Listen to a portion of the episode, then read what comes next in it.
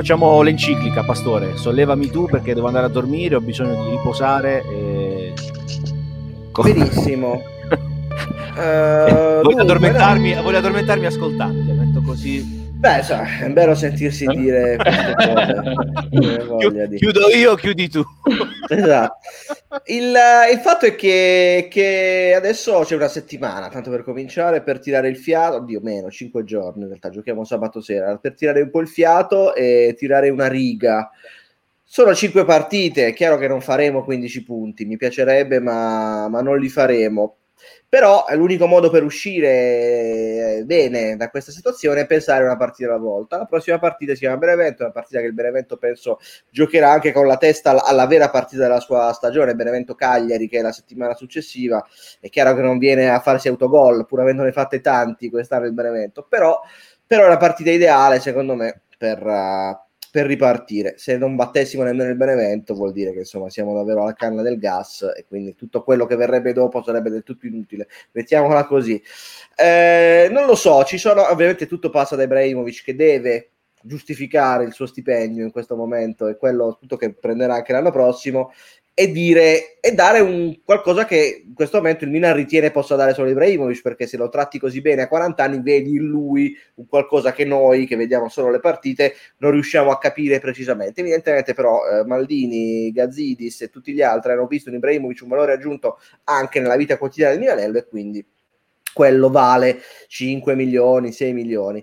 Non so, non c'è molto altro da dire. Il Milan non ha modo di cambiare gioco a quattro giornate alla fine, cinque alla fine. Questo giocherà quattro due tre uno, Selemaker, Celanoglu, Rebic, a volte entrerà Diaz, a volte entrerà eh, Aughe, non lo so, Leao, non lo so, ma questo è, non è che abbiamo, non ci possiamo inventare nulla, è che ci possiamo inventare cambi d'allenatore o cambi di modulo senza motivo.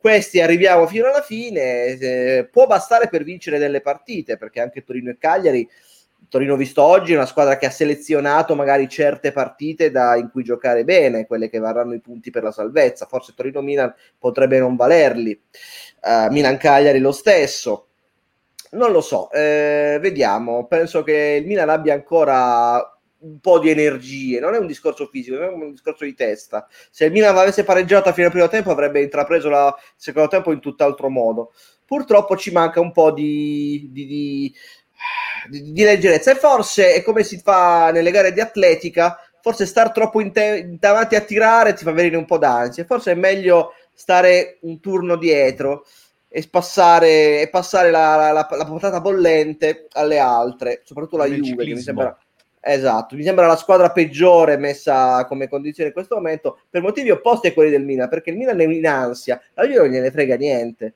Allora, Juve ha un presidente che rischia di saltare, un direttore sportivo che scade a giugno e non penso lo rinnoveranno, un allenatore legato a doppio filo al direttore sportivo e al presidente, quindi davvero, giocatori come Ronaldo che hanno, hanno perso totalmente interesse per le vite, la vita quotidiana, quindi mi sembra una squadra davvero che gioca un po' a caso e lì una squadra sana come nel Milan fino a un mese fa dovrebbe infierire. Hai ragione Farfalla, forse sono un po' di unghie sui vetri, però che mi avete dato sto ruolo di quello che deve dire cose positive, ci provo, eh, non so, eh, avete no, io comunque i giocatori buoni ce li ha, poi trovi un Chiesa certo, in giornata certo, certo, certo. Allora è tutto, sarà tutto molto episodico eh, del, però ripeto c'è ancora forse un, un pre-finale, non siamo ancora arrivati alla fine, ma ci mancherebbe, c'è ancora un colpo di scena finale. La fine giustamente arriva a Bergamo e sarà la fine, arriva a Bergamo, esatto, esatto. No, ricevono giustamente Osai Indorsa da pigliare, ma che Dzeko devi pagarlo, cioè Dzeko deve andare dalla eh, Roma, dagli dei soldi, ma no, quindi, ma che Dzeko, no, ragazzi, Dzeko, ma... perché anche l'Inter voleva prendere Dzeko, se vi ricordate, e che anche loro non c'erano soldi, nessuno aveva soldi, quindi noi in realtà abbiamo preso gente non pagandola, perché Tomori lo ridiamo magari, Meite idem, e Mandžukić non è che l'hai, l'hai comprato, hai preso un pensionato, fatto... un Umarell che aveva i lavori della metro quattro a Lorenteggio e l'hai messo lì a giocare, ma non è che l'hai pagato come acquisto, gli hai pagato. Eppure io, e qui Pastore si arrabbierà, vedo giocare Lapadula, vedo giocare Lapadula ah. e dico quanto ci servirebbe un attaccante. Pensavo se dicesse ci vorrebbe uno come Mandžukić, guarda. No, no, no, no. un Mandžukić, un Mandžukićano sarebbe servito come... Eh, come Bambaster, guarda, se la, la, la, la tristezza che era Mandžukić vederlo giocare, considerato anche il giocatore che è stato, ahimè non con noi, mi ha riportata quando l'Inter in maniera, sai, con l'Inter surreale aveva preso a un certo punto Batistuta, che praticamente come Enrico Totti correva senza una gamba praticamente, cioè è arrivata yeah. all'Inter Batistuta che era già con la pensione di invalidità civile, no? Ma ricordato quella cosa lì, quindi proprio gli ex giocatori proprio ormai morti, proprio che è andato, è andato, tipo Giardella Lancona, quelle sì. cose lì. Chiedo scusa ad Alessandro, è un'ansia che ho dal pareggio di Morata, credo. Quando ha pareggiato Morata mi è salito una cosa qui che non è più andata via per uh, tutto, per tutto ieri e oggi. E... vi chiedo domani. Scusa ragazzi. Eh. Domani eh, tutti segnavano, tutti il bomber, come direbbe Ronzo Canale. Eh, Toscano, io invece farei chiudere a Toscano perché sì. Giuseppe ah, non lui. mi è piaciuto, non eh, mi è piaciuto oggi, devo dire la verità.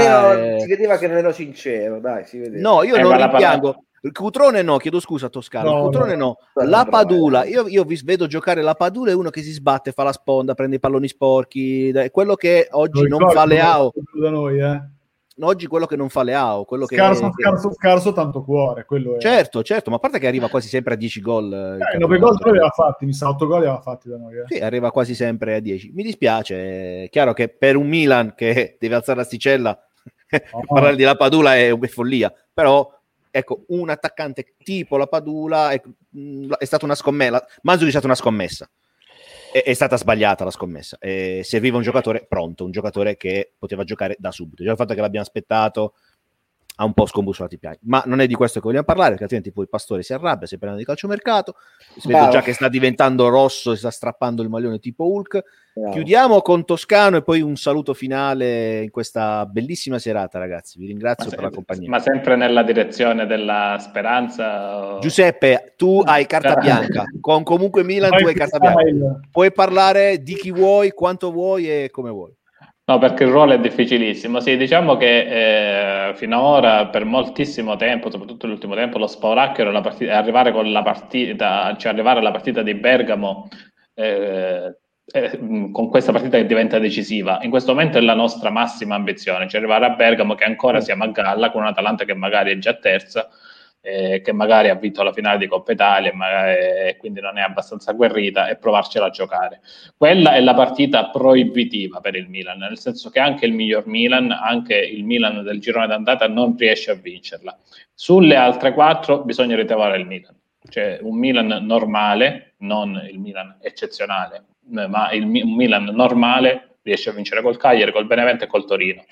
Con la Juve ci sono tutti i problemi che ha la Juve, quindi puntando anche sulle debolezze della Juve è una partita che il Milan si può giocare, eh, e quindi secondo me dobbiamo iniziare a, a pensare partita dopo partita sicuramente, ma mh, i nostri scogli sono difficili perché ce li rendiamo noi difficili, però se il Milan si ritrova insomma a vincere col Benevento, col Torino e col Cagliari non mi sembrano tre imprese, con, al netto di tutto quello che sappiamo di un Milan che perde in casa col Sassuolo, per carità.